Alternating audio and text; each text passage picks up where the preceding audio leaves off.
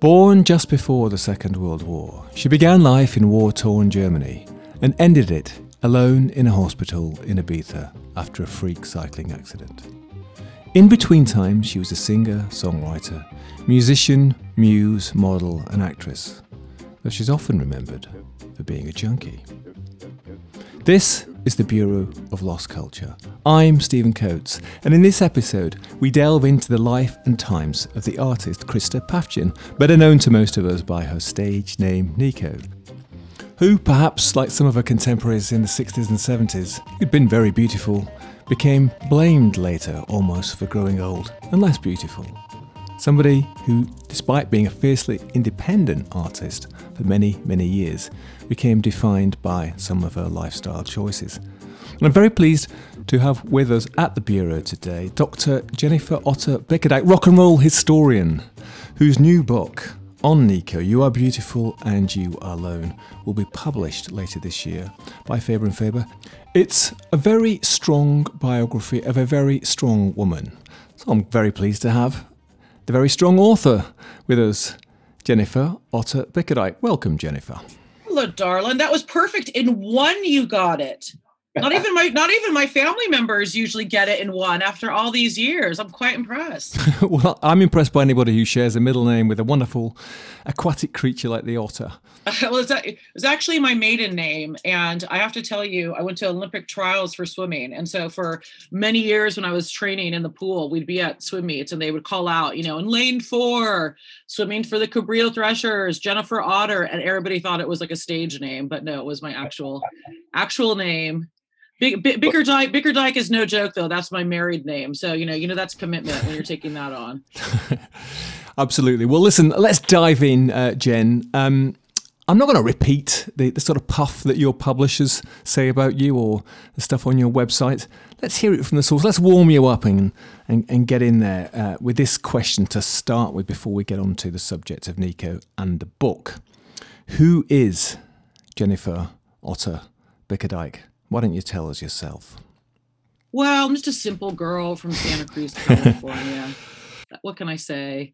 Um, I moved here because my the short story is I went to Olympic trials when I was 16 for swimming and I didn't make it. And from that, I completely just said F F swimming after like pretty much my whole childhood and teenage years being an athlete and I just kind of dove headfirst into music. And I started putting on shows in my in my hometown. Show this is like in the late 80s early 90s so it was with bands like sublime and no doubt that kind of ska punk scene that was starting to emerge and then eventually when i it was time to get a job i started working in the music industry and by the time i was 25 i was the head of marketing at interscope geffen a&m and I did that for about eight years. I left that to help Gwen Stefani start her handbag line, which then eventually can't turn into her fashion line. I left that to get a master's and also to work at Facebook.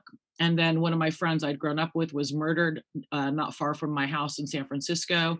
And it just was kind of, you know, like that wake up call of what am I doing with my life? And I sold everything I own and moved to England. And the only way I could do that was to either get married to an English person, which I didn't know any, uh, or to get a PhD. So, you know, I did what everybody would do, obviously, is I came and got a PhD. So that's why I'm Dr. Jennifer Otter Bickerdike. I didn't mention the doctor bit. Sorry about that. Oh, you uh, bastard! Don't let that happen again. No, it's fine. I really don't care. It's not a big deal. we we, we listen. We, we like rock and roll doctors around here though because um, uh, we've we've had a few actually. In fact, I had Rob, I had um, uh, Rob Chapman um, who uh, is Syd Barrett's biographer. He's got a doctorate in what he calls Sidology. He actually got his PhD in Syd Barrett. Well, I was gonna say I was gonna say I'm probably way more rock and roll than him, but we would have to maybe arm wrestle for it because my PhD is in Joy Division, Joy Division and Nirvana. Excellent. Uh, the, the, the the third rock and roll doctor that we've had actually, or the, uh, the first on the show was uh, Dr. Sam Hutt. Now you might know not know that name. Sam Hutt actually was was the rock and roll doctor in the 60s and 70s. He's still practicing actually. In fact, he ministered to Syd Barrett and Brian Jones and many of those people uh, back in the 60s. So you're, you're anyway, you're our third doctor, and we've had a couple of OBEs. Now, the thing is, Jen, you didn't mention very, because uh, that was a very modest, I thought, a very modest summation of your life to date. You didn't mention your books 2016 Joy Division, The Importance of Ian Curtis, Sorry, Joy Devotion. I beg your pardon. Diversion. Diversion. Are they so clever? 2014, Second Lives of Kurt Cobain and Ian Curtis again. And of course, 2017's Why Vinyl Matters, your bestseller to date. Paying to the vinyl record. So that's all behind us. But um, And you also describe yourself as a fangirl, which I picked up a little bit of that then when you're talking about Goldsmiths. But let's just circle back to the subject of the day. What brought you to write this new biography of Nico? Well, what happened with that is I had finished Why Vinyl Matters, and you know, as an author, you're like, okay, what's going to be the next thing I'm going to do? And I was out in, Soho. It's it's so it's so cliche. It's sad. Drinking wine as one does, and I was sitting there with with a friend, and we were just like, okay, what's the next thing I'm going to write about? And I started going through like the, all of my idols. I'm like, I want to do one on Cyndi Lauper. I want to do a book on Gloria Estefan, like all these things. And of course, there's been like, there does not need to be another book on Gloria Estefan. And especially, I'm to sound like a complete and utter jerk, but there really, I don't know anyone else. There probably is, but I don't know anyone else that has like worked at a, a record label building fandom. I mean, that was my job was to build fandom. So I, I, came in being a fan. My job was to build fandom. And then I went and worked for someone who I, from an early age, you know, working with Gwen, I had seen her go from being like a kid, like she's older than I am, but like going from being just a, a girl playing in a band with her brother to being an international icon. I'd seen that firsthand, that evolution, and been a part of that evolution really kind of every step of the way and then I went to work at Facebook. So it's kind of like I went from the most analog to the most digital. And then I got the PhD. So I was able to kind of study the theoretical stuff behind it. That night after we'd been Soho drinking one, I went and I just went on Professor Google and I started looking up like who are the most important women in rock and roll. And it's all, and of course, it's like, duh, like people, why didn't I think of like Siouxsie Sioux, who I worship when I was staying there in Soho? Why didn't I think of Chrissie Hynde, who I think is a complete badass? And then I came to Nico and I'm like, okay, I'm supposed to be this like academic, you know, rock and roller. What do I really know about Nico? I mean, I know like what I knew the most about her was from being a huge Royal Tenenbaums fan and that amazing scene like i mean i for like my whole 20s and 30s i'm like i am margot tenenbaum basically scene of course where like these two this like adopted brother and sister they've been lusting for each other forever they like are reunited and these days but i'm getting goosebumps is talking about it these days by nico plays and it's just like well, it's funny you should say that because you know that soundtrack, uh, which I, I, love that soundtrack, and these days, and is it the fairest of the seasons? There's two Nico tracks on there, isn't there? Yeah. And again, I mean, like I said to you earlier, is, is that I'm I'm I don't know much about Nico and, and never really followed her actually. And I think that was that was maybe the, one of the first times that I heard it in the context of that film, which, as you say, is a bit of a, spi- of a spine tingling moment. And then, as you know, we are saying earlier, in the context of the of the Gainsbourg penned track Striptease. But that's enough. That let let so. It started to percolate in your brain that she was somebody worth worthy of your attention. And I think the other interesting thing, which we're going to come into as well, is is that she's been paid somewhat the wrong kind of attention, and I think uh, hasn't she? So when you decided it was going to be Nika rather than Siouxsie, rather than Chrissie Hynde, rather than any of those other people that you mentioned, was it that was it inspired by that, by hearing it in Royal Tenenbaums? Kind of, but I, I mean, let me say, let me say it, Siouxsie, If you're listening, honey, anytime you want, I'm here for you, girl. Okay, anytime you want get my number, holla at your girl right here. Cause anytime I would I would kill for that. And I mean, I still worship Chrissie. I love all those, I love all those women and I wouldn't be here without them. But with Nico, it just there wasn't very much written about her. And like there'd been one big biography that had been written, and it'd been written by someone 20 plus years ago and it had been written by someone that didn't really know her very well and the more i kind of looked into like what was that relationship it was I didn't really understand like how did he find out the information? It was kind of unclear. And then there was an amazing book by someone named James Young, who actually has become a dear friend of mine. And he was in her band, um, The Faction, who was kind of the last touring band. So there's these, and that book is about his kind of like the trials and tribulations of being on the road of Nico and that last that last tour is the last tour she does. So there's kind of there wasn't really anything written there. So there's this huge like void. And I'm like, why is there a void of this person that's supposed to be one of the most important women in rock and roll and that like fascinated me how like this person could be such an enigma but at the same time be put on this pedestal and the more i started like looking into it the more these contradictions were there like eh, she you know nobody really knew her music and yet she and and no, outside of outside the tracks that we're talking about and outside of the velvet underground nobody could really be like well these are like my five favorite nico songs. And no if you said who is nico? people either didn't know who she was at all or they like oh she's in the velvet underground. And they're like is she still alive? So like i mean literally i think i can't remember if i made it into the final edit of the book but like one of my introductions at one point was like is she like playing fairgrounds doing like greatest hits? Like has she been on stars dancing on ice? You know what i mean? Like I didn't really know. And then the, the more I got into it, the more I was just like, this is such a crazy, weird, unique story. I have to do it. And I was completely sucked in. So that's how it came to be. It was just, it had to be told. And it ended up, I remember I, I was re listening to some interviews I did. Um, it took four years to do the whole project, over 100 interviews. And I was re-listening to some of the interviews uh, recently, and one of my favorite interviews was actually with Dave Navarro from Jane's Addiction. And one of the things I said to him, I'm like, Dave, it is CSI, it is CS motherfucking I doing this because it's just there is no information. It's the time we're so dependent on the computer now. You know what I mean? And so any fact, any tiny minuscule crumb would be like an absolute like gold nugget. It would be like the golden ticket in Willy Wonka.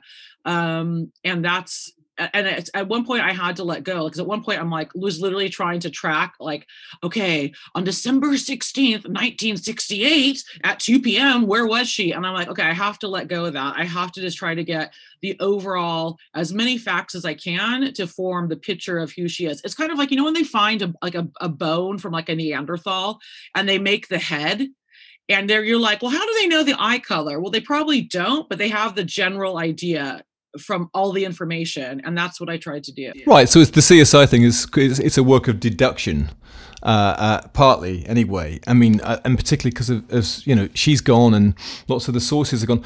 I mentioned uh, uh, rob chapman earlier in his, his biography of um, uh, syd barrett. And interestingly the parallel with syd barrett would be i mean obviously barrett died 2006 but you know the, the, the, the, musician Barrett seemed to disappear, you know, in the early 70s. And, and, and in a way, I think Rob uh, did this, face the same thing because everything that really could be known about Barrett was known in some ways. But what had happened is that the facts had uh, been discarded in favour of the fables. And the fables, in fact, had actually grown far bigger than the facts themselves. So, in Rob's uh, uh, biography, it was you know trying to trying to you know unpick the man from the myth, and in a way that you've done quite a, with Nico actually in this one. Um, but listen, let's just pause it there and back up the truck, as they say, because there may be people listening whose appetite is now whetted. Do you think so? Have I, have I, have I convinced you? I'm convinced. I'm in. but um, there's people who are going, Nico, who? Who's Nico? So um, you're probably better placed than most to give us a you know whirlwind story of Nico. I mean, um, let's just set that out before we you know dig into uh, in depth and also into the book. Who was Nico?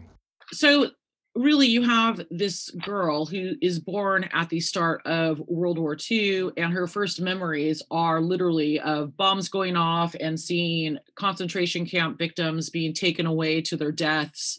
And at a very young age, like she's not even a toddler, and her dad is um, conscripted to go join the Third Reich. He doesn't want to. It's like you're forced to go and the what happened to her dad is never really known they don't know if he died on the battlefield there's been like different things i tried very hard to track down what actually happened to him but there is no i couldn't confirm that i mean i was literally in uh, archives of, of nazi records and uh, i couldn't confirm it because he was just cannon fodder to the war effort you know what i mean at that time so you know like you have these it's horrific. Like some of the pictures I was seeing of war torn Berlin, if you're looking at it, when she when um, Christa Päffgen goes and her mother returned to Ber- to Berlin after the war, like there's just dead bodies everywhere and crumbled buildings, and it's appalling.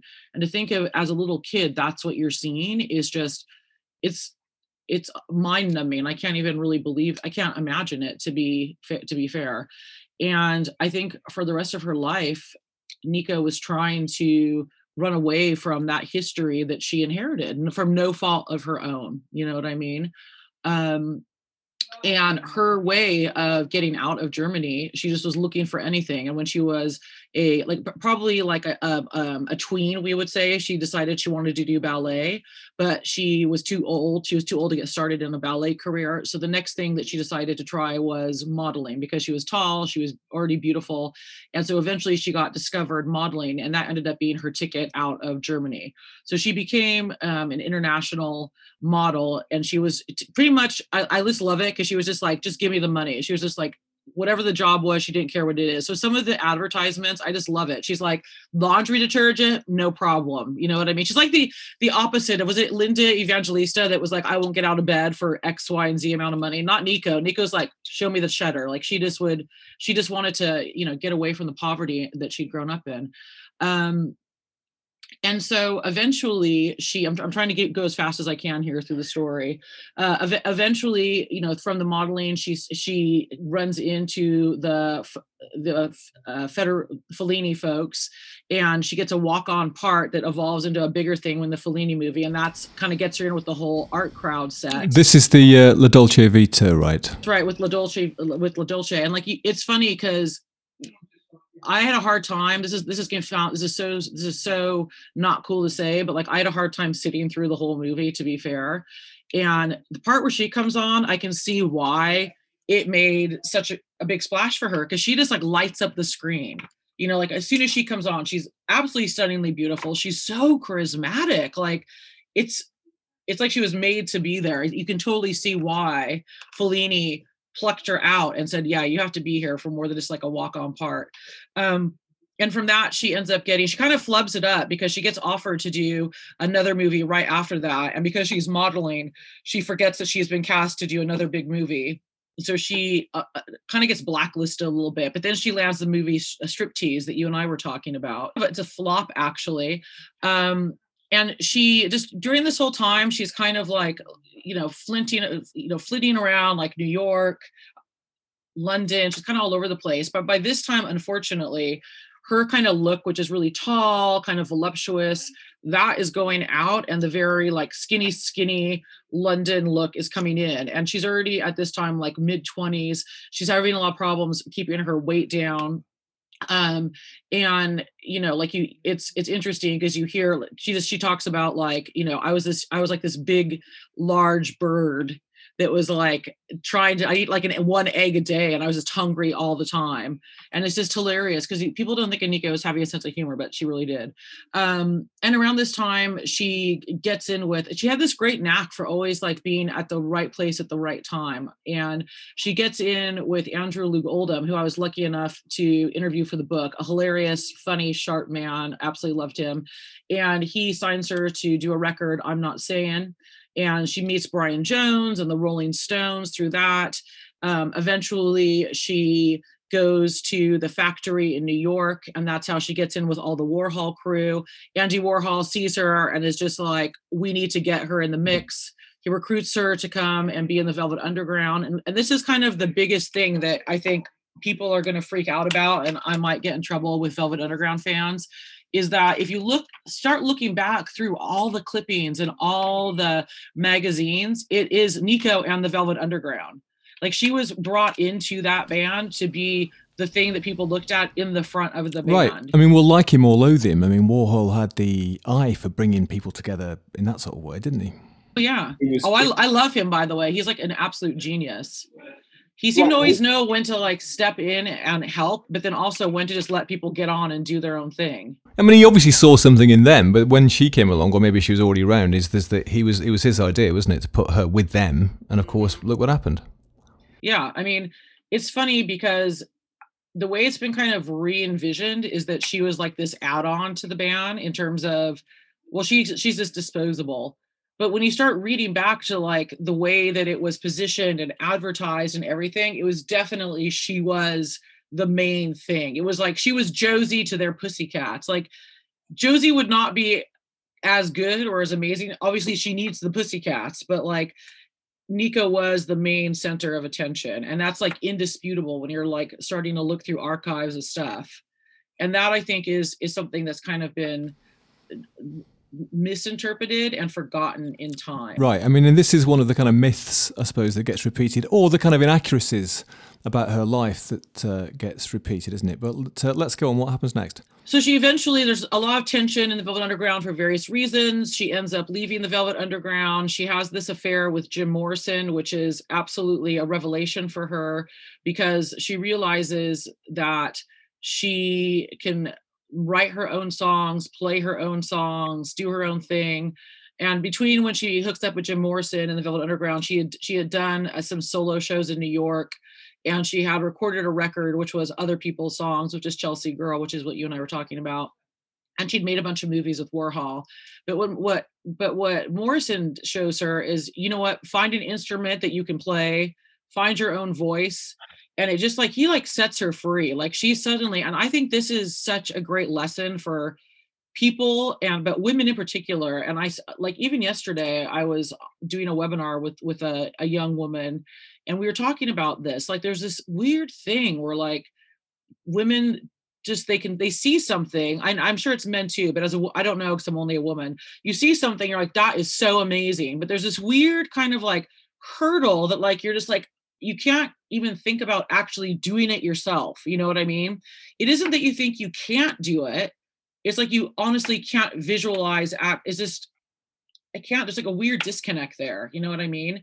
And Morrison lets her make that connection that she can write music and she doesn't have to do what other people are doing. She can just do her own weird art and that's fine. I mean, that's interesting because, of course, you know, we were talking about those wonderful songs on Chelsea Girl. She hated them. But if you look, if you look at the music she makes by herself, it's like no wonder she hated them. Like she's this, and she doesn't, she doesn't like pop music. Like Nico liked jazz. She liked Arabian music. She liked funky songs and classical music. And like if you talk to James Young, like James Young's dream was to do like some music like choir music or choral music from like the 18th century and reinterpreted by him and Nico because that's what he and Nico were both into you know and the other kind of thing that Nico was really into was the American songbook so right. you talk to like Philip Rainford who was her he was in um he was in a no not cabaret voltaire he was in um Durutti column he, philip actually was uh, her tour manager and like sound guy on some of the later tours. The two of them would just get together and start singing songs from like the great american songbook. So any, that chelsea girl record that's like nothing that she's that doesn't fall into any of the camp. It's not punk rock. It's not it's not classical you know like those kind of classical americana songs it's not it's not anything so i mean the thing the thing is it's quite interesting isn't it because it, obviously they're not her songs uh, and as you say, it's completely not the style that she went on to do. So it's not really her, of course, but it's still a great record. It's a beautiful record. And it's a shame, of course, that she didn't actually sort of couldn't actually see that in it. But I think this is an interesting thing you say about Jim Morrison because you're saying that he was there at the right time and actually because he you know obviously he's he's had a pretty bad press with the way he treated people and women hasn't he? But in this case he seems to have just been sort of alchemical or catalytic enough somehow to give her that boost of confidence to go and do her thing. And of course this is the time when she starts with the harmonium an instrument, an instrument which kind of defines the rest of her solo career, right? And a very unusual choice at the time because it was completely,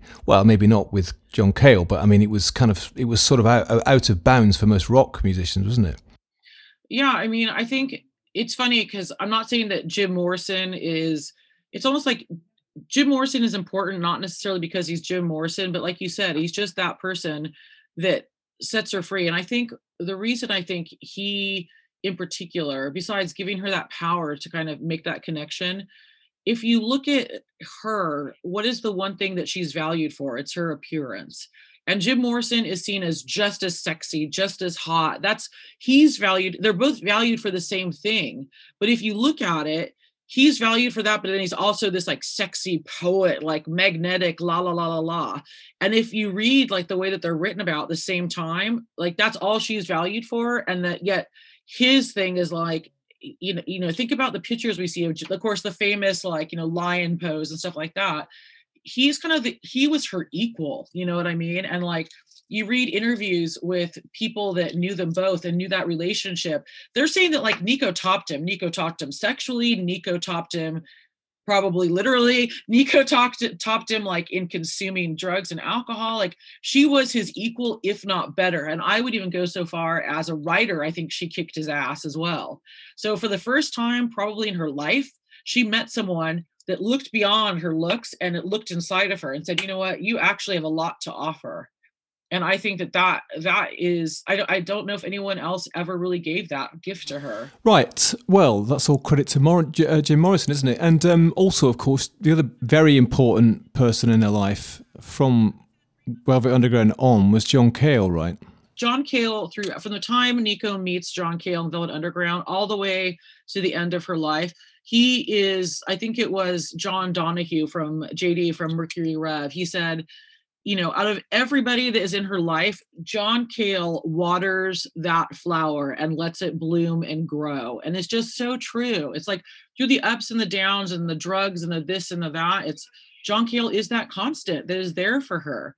And so, you know, John John Cale it's produces Marble Index and of course Danny Fields signs uh, Nico to Elektra and for this record and it is probably one of the masterpieces i would say of the 20th century. It's an absolutely beautiful very difficult to listen to iconic album from the very start cover to the production to the songs on it everything about it is just insane and beautiful.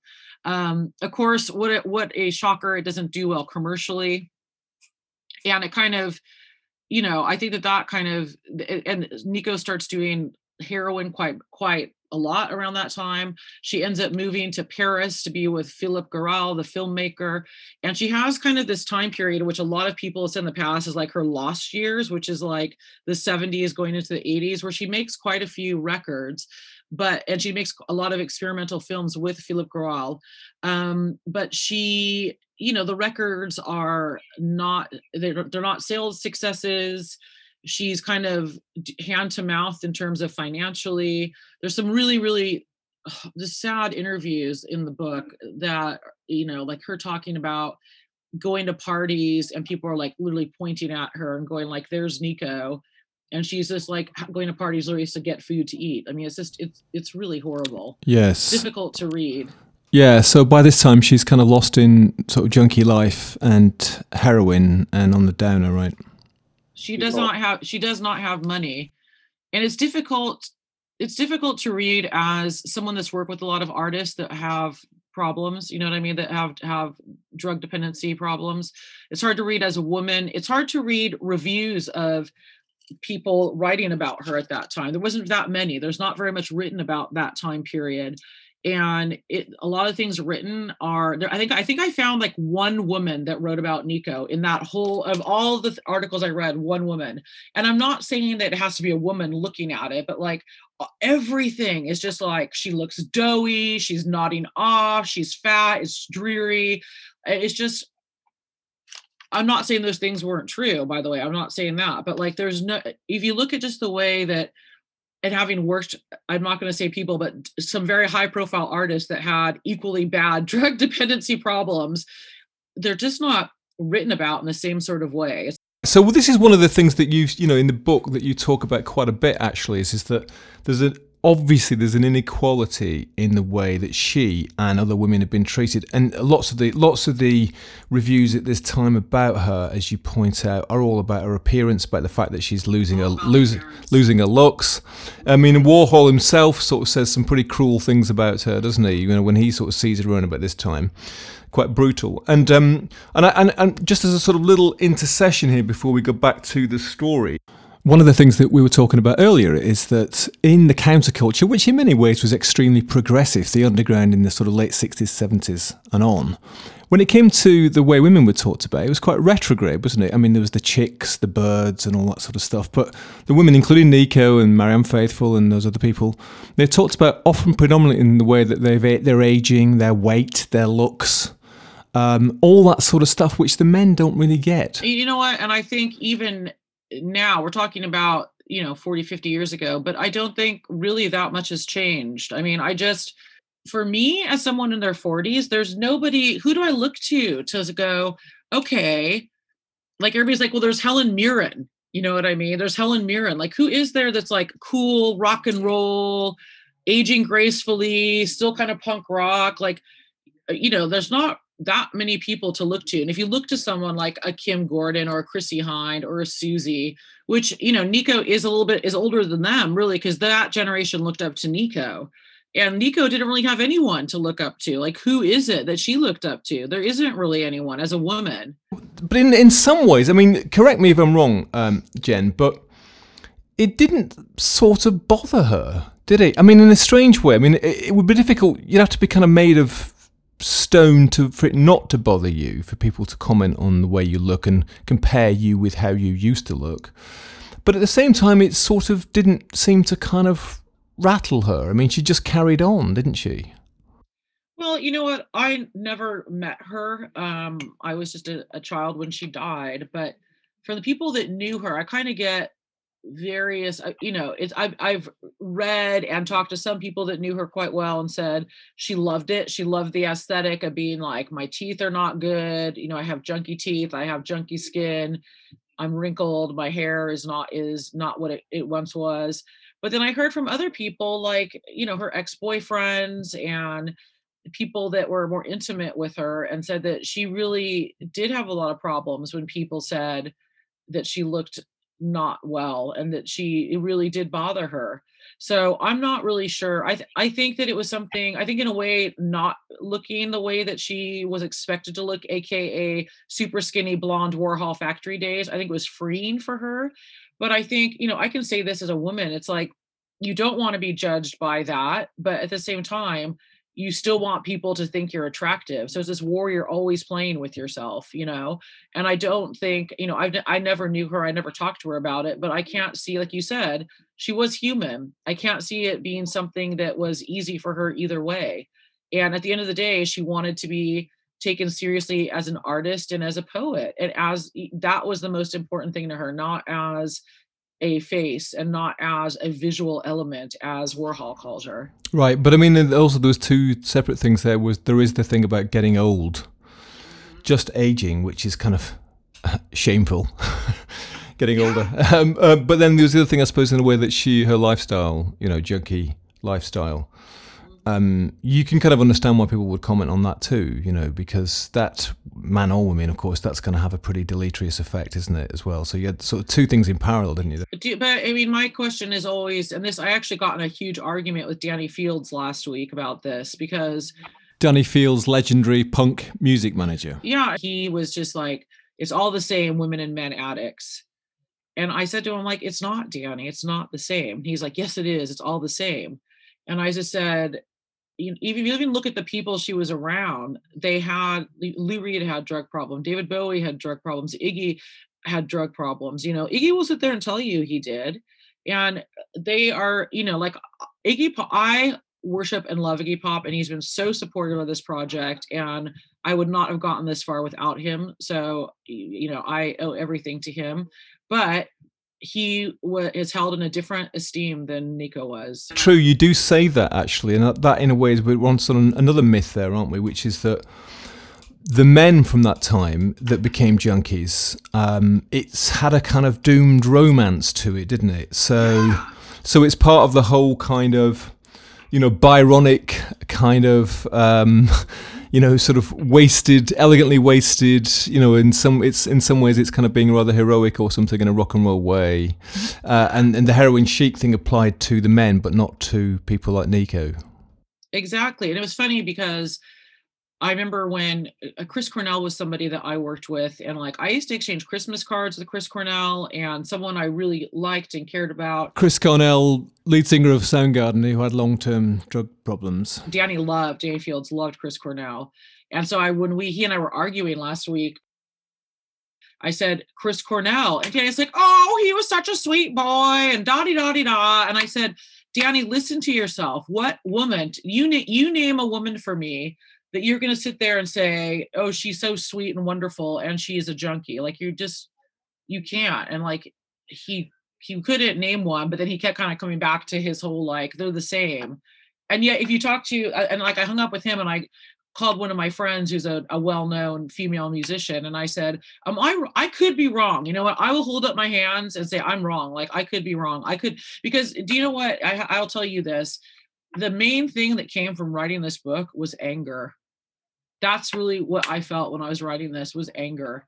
I'm not i am like not some like burn your bra feminist person. I'm not like in fact like my my auntie and i like i told my aunt is my hero and she and i've gotten in tons of fights about like me too. You know i come from the music business. Like i've had my ass grabbed. I've, I've gone up to guys rooms and, and inappropriate things have been you know that's just that's just the culture i grew up in. And this writing this this upset me. This made me angry because why is this woman who's making art for art's sake why is she been cast as a junkie and a slut? And you, you can't tell me that these men around her are not doing the exact same thing and yet there's people posters of them on the wall and not mm. her. Right so that and that does actually come through in the book actually this kind of rage at the double standards of it.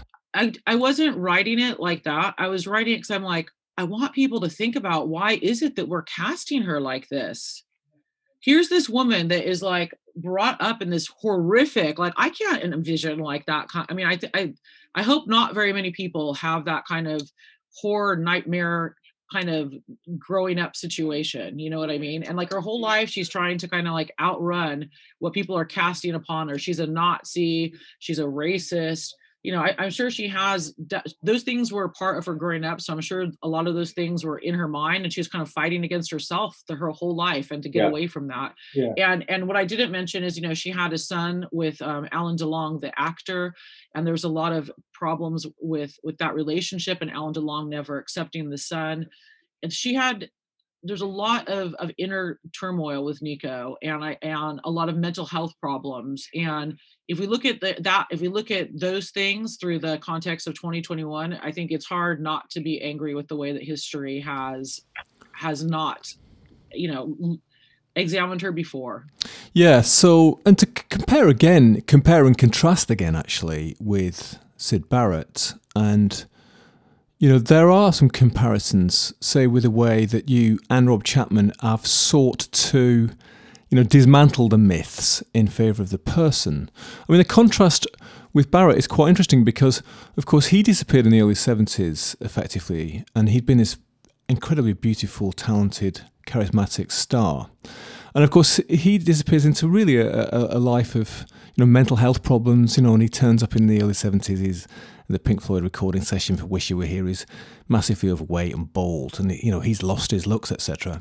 And yet, you know, as Rob puts it, the myth after that, he gets mythologized after that into this almost like this kind of gnomic, you know, wise person who's retreated from the world, has seen through it all, and the myths kind of elevate him into being this kind of mystic Whereas uh, with Nico, it goes in the opposite direction, even though she carries on flourishing as an artist for all those years. Uh, the myths about her seem to circulate on the fact that she's not as attractive as she was, and she's a junkie, and she's all these other things. And it's there's mythologizing in both directions, almost like we need to do that. But both of the actual people involved at the centre of these stories seemed to rather unfairly get eclipsed by the myths that we make of them. Right. Yeah, I mean, one of the things that was, and this is again like we were talking about before, why it's a different book. And I've had a couple people on Twitter say, "Why should I read your book when there's this other biography out there?" And I and I said, you know, a couple things. Like one thing I really found when I was doing the Joy Division Nirvana PhD is that history becomes history because it's repeated enough times over. That doesn't mean it's necessarily the truth. And I, I found this because because I worked with Nirvana. That was one of the first bands I went on tour with and did stuff with. You know, it was really, really an eye opener to kind of start delving into what's been written and go, huh, this is interesting that this is not at all what happened. And it's not just me saying that. I can go to this person, this person, this person that I worked with at the label, I was on tour. You know, it isn't just me being like a cray cray person. Like all of us remember it, but this is what's been written. And since it's been written, it's been repeated and repeated. And now that's the history. You see right. what you know? And with Joy Division, it's like I wasn't there. I was like you know, I was only six when he, Ian Curtis killed himself, but talking to like Peter Hook. And this was this was a this will do your head in. I'm sorry I'm kind of going off from Nico, but I'll come back to how it's relevant in one second. I was um because as part of my PhD, I went every month on the same day to Ian Curtis's grave and I documented all the stuff that people left on Ian Curtis's grave, right? And because of this, I got to know everybody at the graveyard, as one does, of course, you know. And so the guy that um actually cremated Ian Curtis and buried his ashes, still worked at the graveyard at the time. And so I was doing some, I was doing a talk or a book signing or something. And this guy, like, you know, years later, and this guy comes in to the book signing and he's like, I know Ian Curtis isn't in that ground. It's not true. All this cray cray stuff, right? And he's like, I read it on a forum. And I'm sitting there going, I don't know how much more, without being completely macabre, this person actually took the corpse, did the action, took the remains, put them in the ground. I mean, I don't really know like how much more you can get than that. You know what I mean? And like these, that's how these new kind of these all these things get started. And so when it comes to Nico and like why my book is different, because I had that firsthand knowledge of one working at, at the record companies and working at internet and see a company and seeing how myths can quickly transform, but also having that academic research background. I wasn't just going to believe something I read in a book because it said it in a book, therefore it must be true. I wanted to right. go, where does this come from? This person's interviewed. Who is this person? Where did they find this person? Where was this interview take place? Like what day did it take place? How did you find this person? Like i wanted to know the details. What archive is this from? Like what archive did you look in? And i know that sounds like really nitty gritty and like really like granular and and anal but this is someone's life we're talking about and someone that all this mythology has been built around and i wanted to get as deep to the truth as i possibly could. And that was really important to me writing this book. Right, uh, and that's apparent in the book. Um, I mean, again with Barrett, you know, there's incidents that you know became facts really that they probably never happened in the first place or there's the incident about him you know walking onto the runway at Heathrow Airport trying to flag a plane down which sounds bonkers you know but of course it gets repeated enough times and reported enough times that then other writers report it as fact, and it's sort of before you know it, it's become the truth sort of thing. The other interesting thing, uh, which happened, I think, after Rob Chapman's uh, book, which was supported by Barrett's family and by David Gilmour, you know, who one of the people who knew knew him best, probably, um, is that did it make any difference to the mythologizing? Not really. I mean, you know, you worked at Facebook, so you probably know this. But at the most, you know, there's still Facebook groups out there that talking about Barrett in in the, that way, that mythologized way. It's and I know that you've taught uh, and studied fandom, and it's all part of that too, isn't it? You know this um, this that we're all fans and we we need our myths. And I wonder whether there's something positive there. Well, just I was just wanted to say one last thing about the history making. One of the things that happened last week is I had to turn in my final manuscript of Nico, final, final, final, final. And I was on the phone with Danny Fields for five and a half hours, and he went over my entire manuscript. But this was really interesting because he went over it and he was like, okay, on page 136, it says East 86th Street. Well, it was actually West 86th Street. And it was those little details of things that I'd read in other books. And I know that doesn't sound like a big deal, but like it's those little details that over time change and mutate until something that's completely different than what actually happened. And that was invaluable to me to uh, getting the, the truth straight about stuff. And i think that those little details are what can complete it's like if you're do, drawing a port tattooing a portrait of someone if you just get a, it off by a millimeter it changes everything in, in the story. And when we're talking about fandom you know one of the reasons it's not really about Syd Barrett and it's not really about Nico. It's about, and the reason these fan sites don't change, I'm already getting crazy email. I mean, I'm like dreading it. Like I had to change on my personal website, I had my own email on there and I changed it to be my agent's emails because I was already starting to get really insane emails from people. Um, because it's not really about Nico and it's not really about Syd Barrett. It's about the people that have invested their own ego, egos and belief systems in who and what they thought and think these people are. And that's really what it is you know?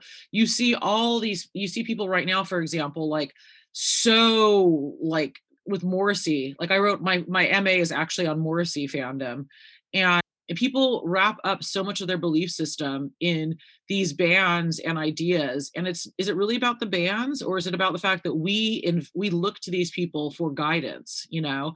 Yeah. i'm right i'm writing a book right now about britney spears and it's fascinating because why are we looking to britney spears for guidance you know? Like she doesn't have a college education. She got like homeschooled on the at the mickey mouse club lot why are we looking at that as like someone to as a good example for kids? It's like she's an entertainer. Mm. And you know when you're talking about counterculture i think the fact that nico did say i don't give a hoot about my looks. I'm going to you know i'm going to try to i'm just going to make music that i don't care if you think it's unlistenable. It's what i like. Like to me that's totally inspiring and that's badass. well that's also counterculture isn't it yeah it's so cool like to me that is amazing that that is like aspirational not to, to put two fingers up to what everybody else thinks and just do your own thing i think is right. That is countercultural, and of course, there wasn't really a context for it at the time. I mean, in contrast, I mean, what what were women supposed to do? I was thinking uh, the other day about, um, you know, the, a contrast to Nico maybe would be somebody like Mary Hopkins. Now, this is no critique of Mary Hopkins at all, but you know, she was somebody who came to fame, you know, and had some hits in the late '60s and early '70s. You know, beautiful, young, talented Welsh woman, musician. You know, has her time. Um, under the spotlight and you know you know carried on afterwards did a few things. You know, married a record producer, Tony Visconti, I think, and now had a family. And, you know, she's done things since, but she's, you know, sort of, is it effectively retired to the country uh, in, you know, respectable life and all that. It's no critique of her. Um, and I'm sure she's very happy. But it was just, that, maybe that was what you're supposed to do. Whereas Nico didn't do what you're supposed to do. She didn't take that path. And there was no one for her to look up to. And she was just like, who, she must have felt so alone. I can't even imagine how alone Nico must have felt. Like I just, it just makes me so sad to think about it. Like abandoned and alone. Abandoned and alone. And I want to come back to that. You mentioned Manchester in the context of Morrissey, right? But I mean, we've had to zip through her amazing life story. And I think it is very important to say that, you know, as you've said you know, repeated in the book, you know, she had a solo career of 20 years. You know, she, she toured all over the world. She played many, many shows. She released lots of records. She did her own thing. And then in 1981, she moves to Manchester and spent a bit, a big chunk of time there, living in you know some pretty unpleasant surroundings with uh, some musicians with some junkies and it seems quite strange somehow. So tell us about that. My favorite part of doing the book was writing about her time in Manchester. She basically gets booked to do a show up there by a guy named named Alan Wise, who was in that whole circle with with Tony Wilson and um, really just you know one of the movers and shakers in that early 80s manchester scene she gets booked to do a show with him. He really takes her under his wing. They really loved nico and really just it was just so genuine like talking to them about their time being on the road with her. It, it was really heartbreaking like she literally just would live in a shared house with with folks. Um, all of her possessions could fit in just like a, a bin bag. And yeah it was it was quite it was quite harrowing but also really moving to talk to a lot of the, the people that she was friends with and played music with during that time. She loved it. She felt like she was at home in some way, right? She felt yeah, like- she felt like the architecture looked like Berlin. She felt like I mean she had a, this great circle of friends who really cared about her and looked after her and took care of her. She I would I would say she had these were like it was probably the one of the first times that she had a real circle of friends who really honestly cared about her. Like like i said phil rainford from um, Durutti column he was a great friend to her. James young who was her musical arranger and collaborator he also wrote that great book songs they never play on the radio. He was a good friend to her. One of the una baines who plays in the uh, blue orchids she was she really was she was a big fan of Nico's, but I would also say a good friend to Nico. And it just, you know, here was the first time she had a circle around her of people that didn't care what she looked like. You know, they weren't there for the fame. They were just true mates and i think that that was that's actually when she came off the heroin was when she was under alan wise's uh, wing and when she started on the, the methadone and when she started getting you know more cleaned up it was at, during that time period. And she really finds her community and i think that's what makes it so sad that she when she you know she leaves she doesn't she leaves to go to ibiza just to spend some time with ari and get to know her son as an adult. And it makes it that much more heart-wrenching when you know she dies. We should just tell that story because i mean so you know we've we've fast forwarded through it. She's been in manchester. She's been touring the whole time. She's got that kind of community of mates musicians and sort of a mentor. And you know alan wise in particular is a kind of manager slash mentor slash friend. Strange relationship isn't it? But um uh, uh and all those people around her. But then what happens? Well, you know, like that was a very strange relationship. I mean, like James Young describes it as it was like a married couple. And I think Alan Wise really fancied her. And I think he did really love her, but she was like not having any of it but at the same time i think that she she needed someone to look after her and i think she you know i whether it was a healthy relationship or not i'm not 100% sure one way or the other but what i can say is that you could really see how in that kind of environment she could have really had like a comeback you know? Um so she goes and she goes with ari to ibiza and ibiza was really nico's spiritual home. It's where she was the happiest it was where she felt the most free and she goes there to just she thinks she's just going to spend a couple months kind of regroup. She wants to write her own autobiography. And i think that everybody around her thought that it was going to be kind of like she was going to go she was going to chill out she was going to you know just kind of write this book and then come back do some more music and it was going to be like this whole rebirth and what ends up happening instead is she one day she leaves on her bike to go into town. Ari is just left at the house. She says goodbye to him on her bicycle leaves and that's the last time he sees her. And it turns out that she fell off her bike. She had um, what would be basically a brain aneurysm and she was uh, brought to several different hospitals. And because she looked like a homeless person and they thought she didn't have health insurance they wouldn't admit her to the hospital and she basically was shoved onto a gurney and just put in the in the corner at the hospital she was eventually admitted to and they were just like oh you're just some old hippie that has sunstroke. And by the time they figured out what was wrong with her they tried to find a vein to administer medicine to to save her and she didn't have any viable veins so she basically just died by herself in the hospital. I mean, it is tragic and awful, and one has to feel, you know, through all this for Ari. I mean, he had this extraordinary, difficult life, sort of with her, without her, and you know, then this happens, you know, at the end, and um, I guess it's def- her life has defined him somewhat, hasn't it? Poor Ari. It's just all that anyone ever wants to talk to him about is Nico, you know, and that must be so difficult. Like, what about me? Like, who am I as a person? Like, don't you care about what I have? Your heart just has to go out to that guy, you know? Very tough indeed.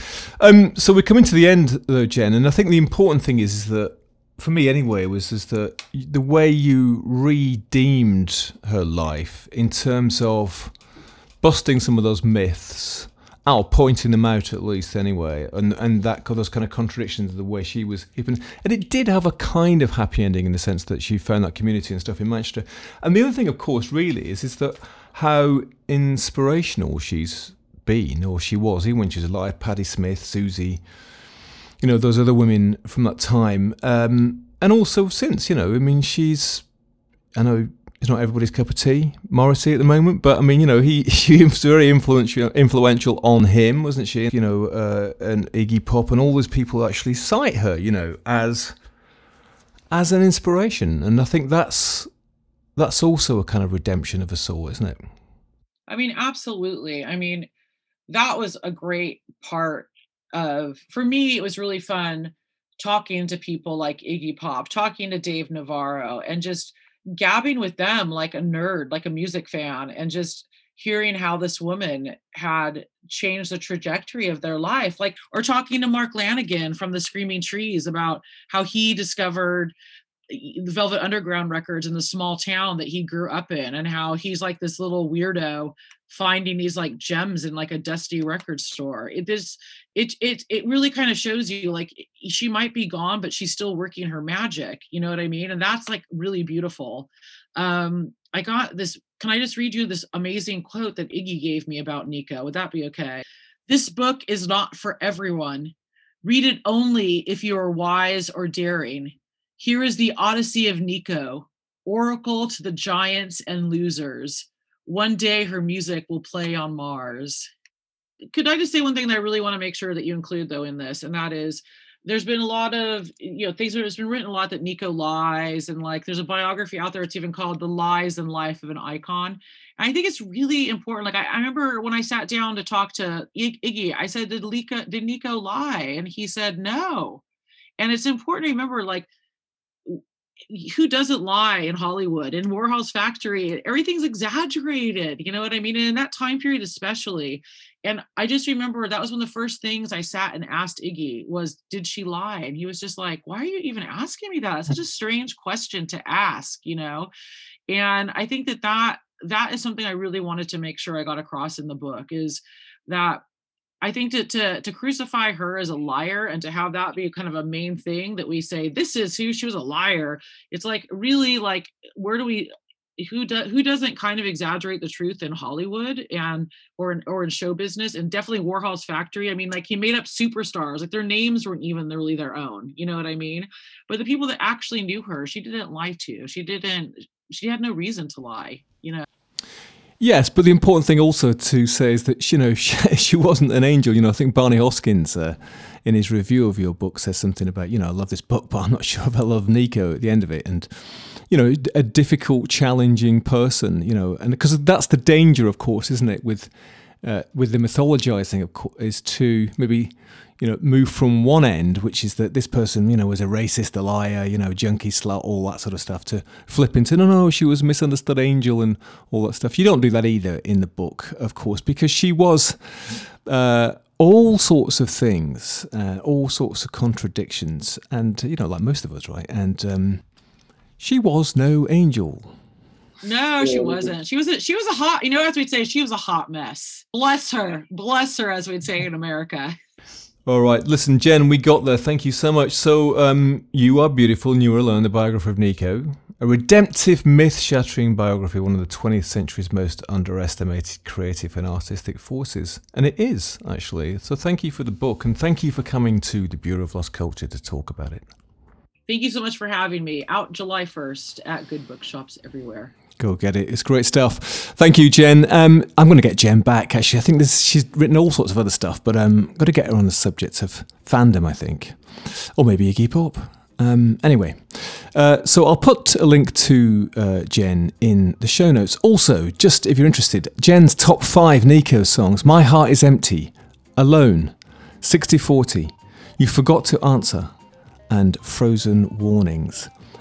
I would add in there these days and fairest of the seasons from Chelsea Girl. They're in that Royal Tenenbaum soundtrack, and uh, I know that Nico didn't like them, but actually they are wonderful. And the other one, of course, the cracker. I think the very first one that got me interested in her was when she sings "Striptease," which is a Gainsbourg pen song for the film Striptease.